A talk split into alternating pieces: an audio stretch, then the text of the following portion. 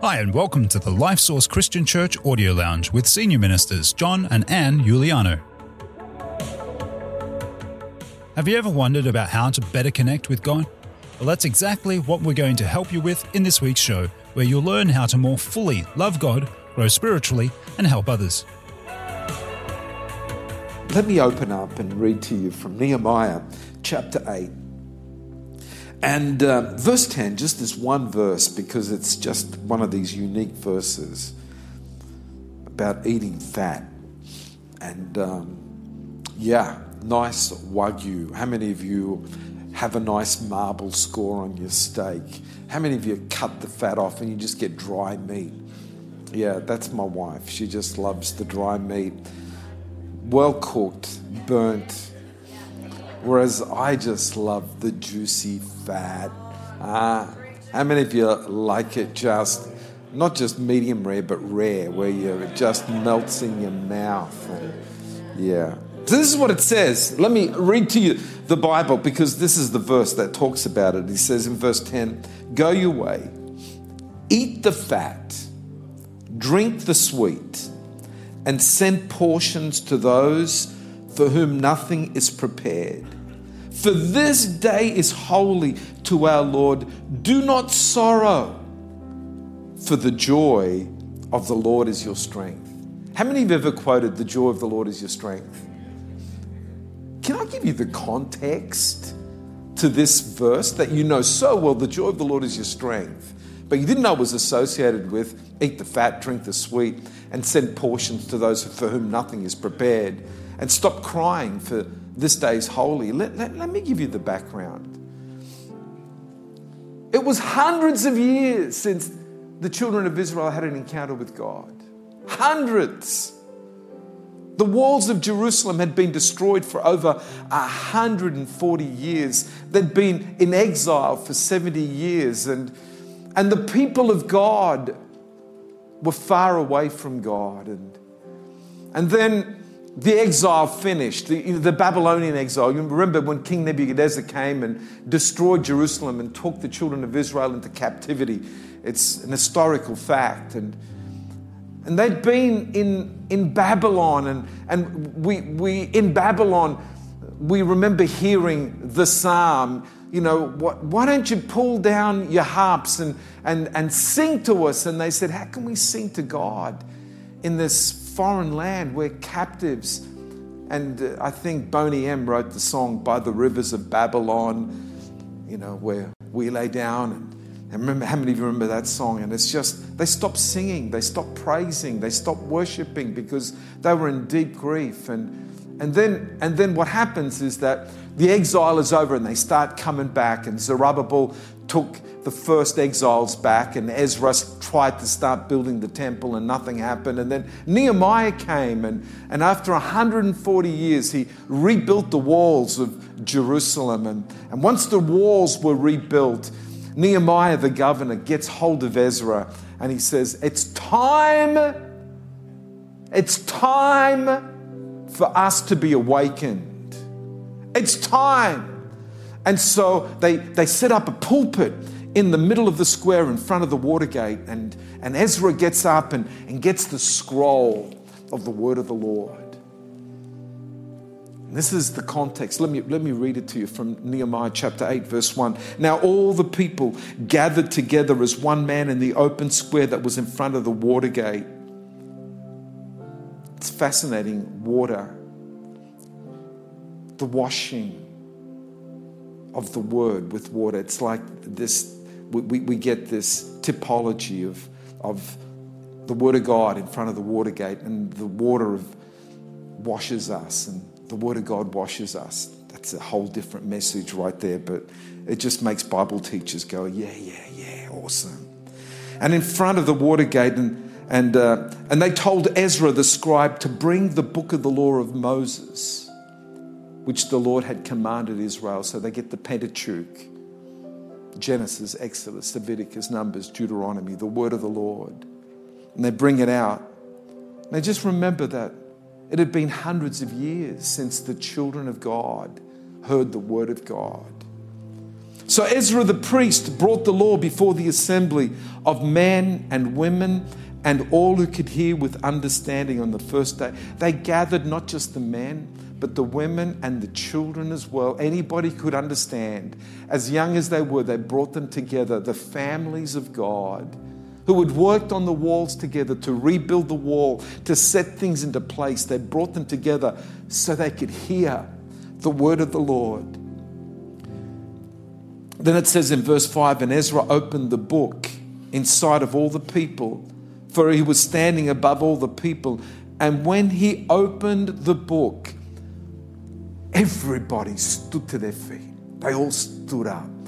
It was a place of reverence. They, they came with anticipation, as Ian so beautifully said. There was something in the atmosphere, there was something in the air, there was something in their hearts saying, This has not happened for hundreds of years, and now it's time to once again hear what God has got to say.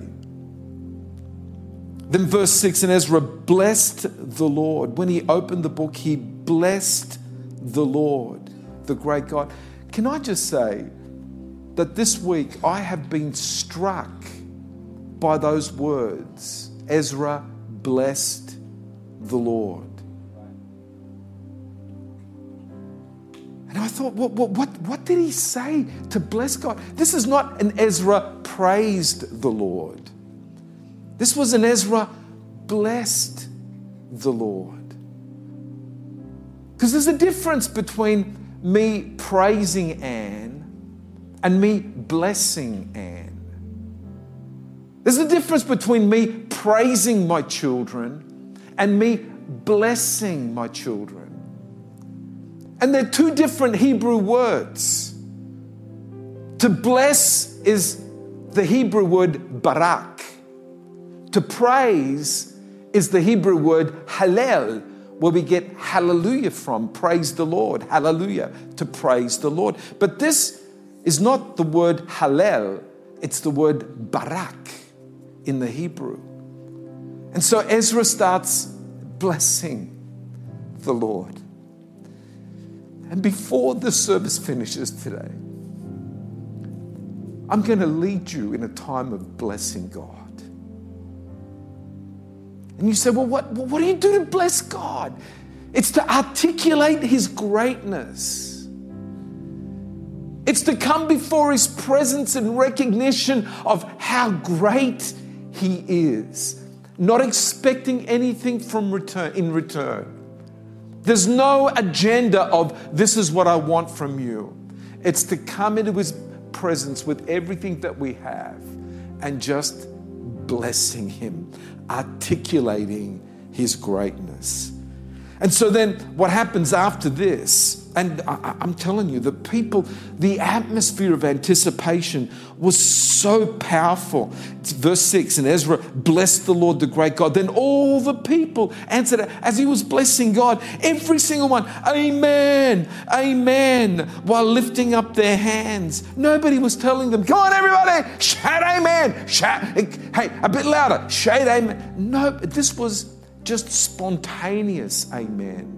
Spontaneous lifting up hands. Come on, they were all Pentecostals in those days. They must have been because they automatically lifted their hands. Now, my, my doctor is saying it's very good for me to lift up my hands because it drains all the fluids. And so, and so wherever I'm going at the moment, my hands are lifted up and uh, it's a great thing. So, so I'm doing it for health reasons, spiritually healthy reasons.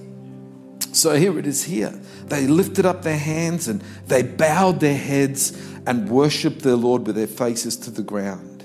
So then Ezra, verse 8, begins to read distinctly from the book of the law of God and gave the sense and helped them to understand the reading.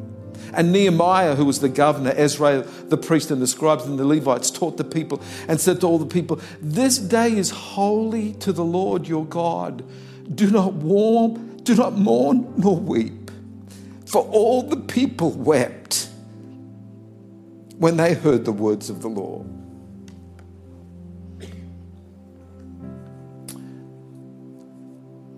They just got this revelation of who God was.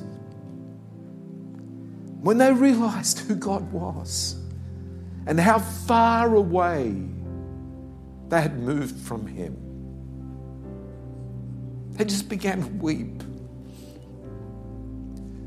They began to weep when they realized we so missed it. We have a God who's so good, who only wants to do good to us. There's no other agenda but to do good to us. And when, when you read the book of Genesis, the first book of the Bible, and, and you begin to see how God made man and he saw that it was good. Everything that he did was good, and the goodness of God, and walking in the garden in the cool of the day, just to connect and have fellowship and relationship, and how the people wandered away.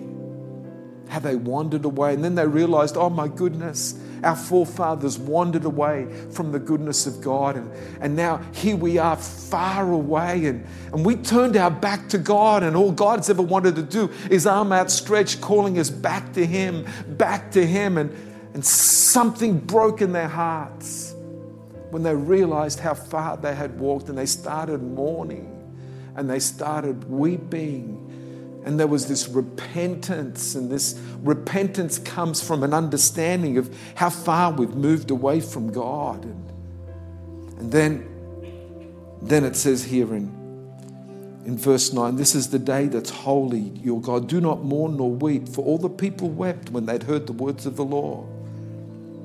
Then they stopped the people and they said, Come on, go your way, eat the fat, drink the sweet and send portions to those for whom nothing is prepared.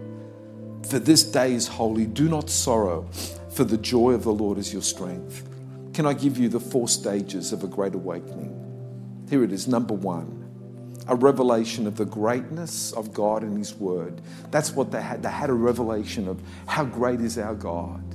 They blessed Him. They got a revelation of how great is the Word of God. The second stage of a great awakening is when we get a revelation of how far we've wandered away from God, how far it was from our first love to our present love, and we start to feel the sorrow of the distance. We start to realize, oh my goodness, I've let busyness get in the way. I've, I've, I've let other priorities get in the way. I've, I, I've, I've just lost that first love because all of this happened and and then there's unresolved disappointment that happens. How many of you know that you don't have to be saved that long before you get disappointed? And the enemy works on your disappointments and, and, and, and cause there to be separation out of your disappointments, where all God wants to do is to resolve your disappointments. And as Teddy said, sometimes God doesn't answer the way we want to answer, and sometimes God is not looking for the immediate, he's looking for the eternal. And for the, the man that was paralyzed, he was looking for the immediate, but God was looking for the eternal. And that's why God said to him, Your sins are forgiven. He didn't understand that God's bigger vision for us is eternal. Your sins be forgiven. He only saw his need immediate. I want to be healed. And sometimes God answers us with an eternal perspective, and we get disappointed that we don't get the immediate perspective. But then one day we wake up and we realize, oh my goodness, God is good. And He's working on my eternal. And all I see is my need for my immediate. And too often people just want the blessing of God rather than the salvation of God. The salvation of God is eternal, the blessing of God is immediate. But the blessing fades, salvation lasts forever and ever. And so then with this revelation of how far we are, away, repentance comes into our hearts and, and this realization of, I need to return back to God because I've, I've gone so far away. I need to return. And, and in the returning, there's this sense of, of pain and grief of how far we've wandered. And then, then the Lord says, Hey, I'm going to replace your sorrow with joy. Come on once he sees our repentance, he then says, Let me turn it into joy. The joy of your salvation. And, and I love the fact that God turns our sorrow into joy. I love the fact that, that even with the story of the prodigal son, he came in tears of repentance.